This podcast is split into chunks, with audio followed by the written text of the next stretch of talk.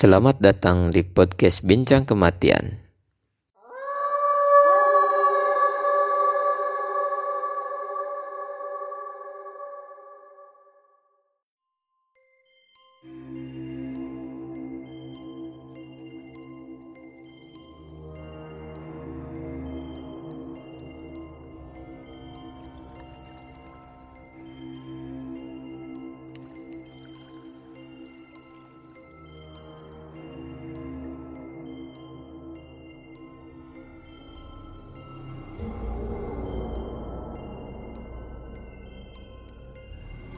Tahu gak kalau Jepang adalah salah satu negara yang pernah melegalkan praktik bunuh diri? Ya, praktek bunuh diri. Oke, kita akan membahas uh, secara singkat tradisi bunuh diri yang ada di negara Jepang. Namanya harakiri. Ya, harakiri adalah tradisi bunuh diri yang dilakukan oleh para prajurit Jepang sebagai bentuk kehormatan diri dari pada ditawan oleh tahanan perang. Praktek ini uh, cukup populer pada masanya. Harakiri ini berasal dari gabungan kata hara dan kiri. Hara itu artinya potong dalam bahasa uh, Jepang dan kiri artinya perut. Ya, secara harfiah dan secara maknawi harakiri adalah tradisi bunuh diri dengan memotong perut uh, sendiri Kenapa harus perut? Jadi orang-orang uh, Asia kuno percaya bahwa jiwa dan pikiran seseorang itu beristirahat dalam perut dan bukan pada otak. Maka dari perut itu mereka bisa mengambil kesimpulan bahwa perut harus dipotong agar jiwa mereka bisa terbebas. Nah, jadi Harakiri adalah proses bunuh diri dengan memotong perut sendiri berdasarkan prinsip Bushido, namanya Bushido. Ya semacam yakni nilai-nilai samurai yang menitik beratkan pada kesederhanaan, kesetiaan, terus kehormatan sampai mati.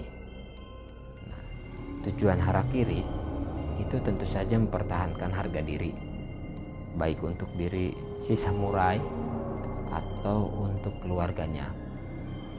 Adapun seorang samurai melaksanakan harakiri itu berdasarkan dua nilai, yaitu nilai on dan nilai giri. Nah, on ini berarti semacam pengabdian tanpa batas kepada seorang penguasa.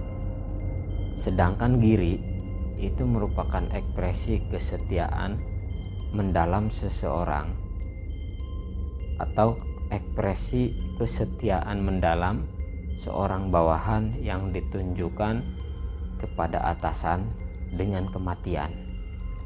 Ngeri kan? Jadi eh, pokoknya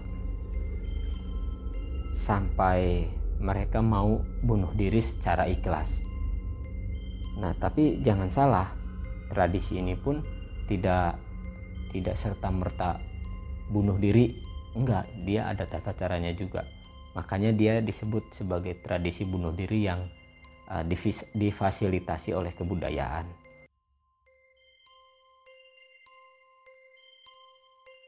Tradisi ini menurut beberapa sumber itu pertama kali dilakukan pada tahun 1180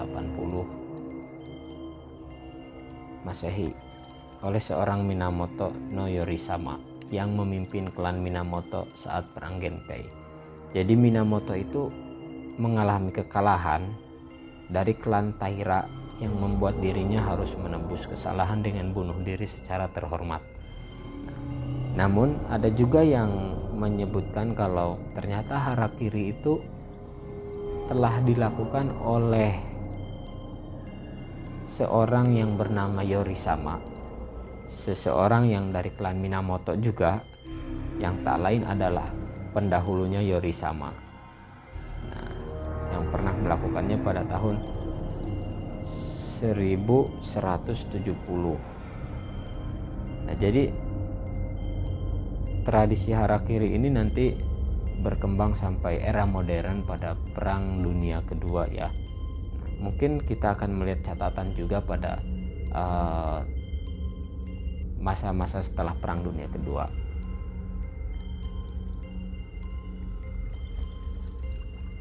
Namun demikian tradisi harakiri itu mulai uh, populer itu pada masa kekaisaran Tokugawa pada zaman Edo yaitu tepatnya pada tahun 1600 sampai 1867 Masehi.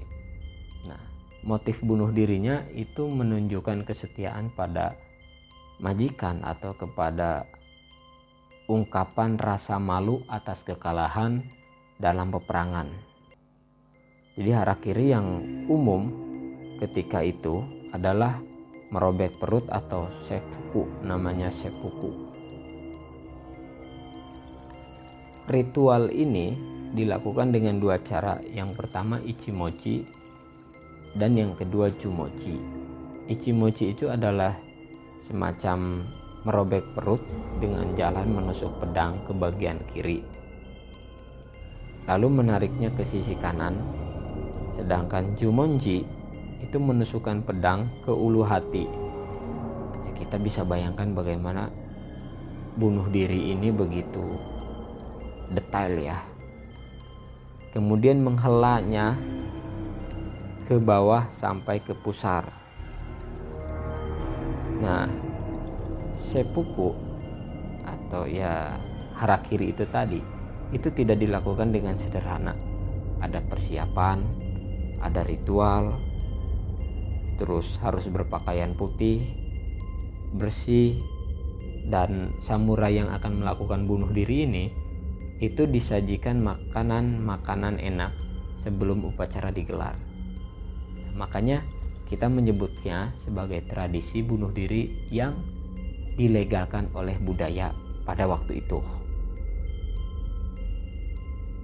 Jadi tradisi ini dianggap legal oleh budaya masyarakat Jepang pada waktu itu, meskipun secara hukum negara tidak membenarkan.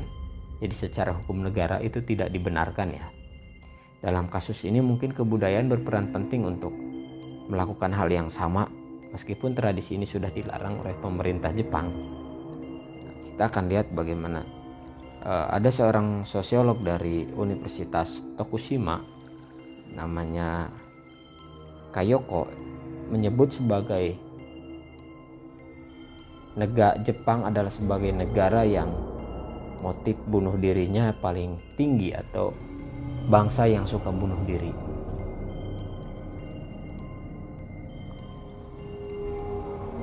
Jadi Jepang adalah negara yang motif bunuh dirinya tinggi sampai eh, tradisi bunuh diri pun oleh negara di apa dilarang. Tapi itu tidak menutup kemungkinan orang terus melakukan bunuh diri dengan motif yang sama ya dengan ya, model harakiri tadi. Kita akan melihat bagaimana beberapa sumber yang bisa kita cross check Jepang mencatatkan rekor angka bunuh diri paling tinggi sepanjang sejarah itu pada tahun 2003. Misal pada tahun 2003 sebanyak 34.427 orang mati karena akibat bunuh diri. Pada tahun selanjutnya 100 orang itu bunuh diri setiap hari. Itu masih pada tahun yang sama. Sedangkan pada tahun 2004 jumlah bunuh diri di Jepang itu terus turun meskipun mengalami penurunan sekitar 2000 orang. Catatannya melihat angka kematian pada tahun 2004 itu 32.320 orang. Itu motifnya sama, bunuh diri. Sedangkan pada tahun 2012 itu mencapai 27.858 orang.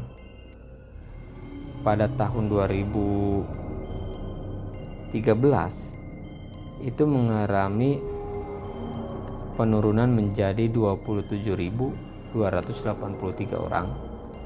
Dan catatan terakhir nih pada tahun 2015 itu angkanya mencapai 24.025 orang jadi meskipun tradisi harakiri ini dilarang oleh negara tapi tradisi bunuh diri ini terus terus terjadi dengan motif yang uh, berbeda-beda ya. Kita tidak tahu bahwa uh, mereka melakukan aksi bunuh diri itu dengan uh, harakiri atau hal lain tapi yang jelas bayangan masa lalu bahwa bunuh diri adalah satu tradisi yang itu sempat dilegalkan oleh kebudayaan. Dengarkan terus podcast ini karena kita apa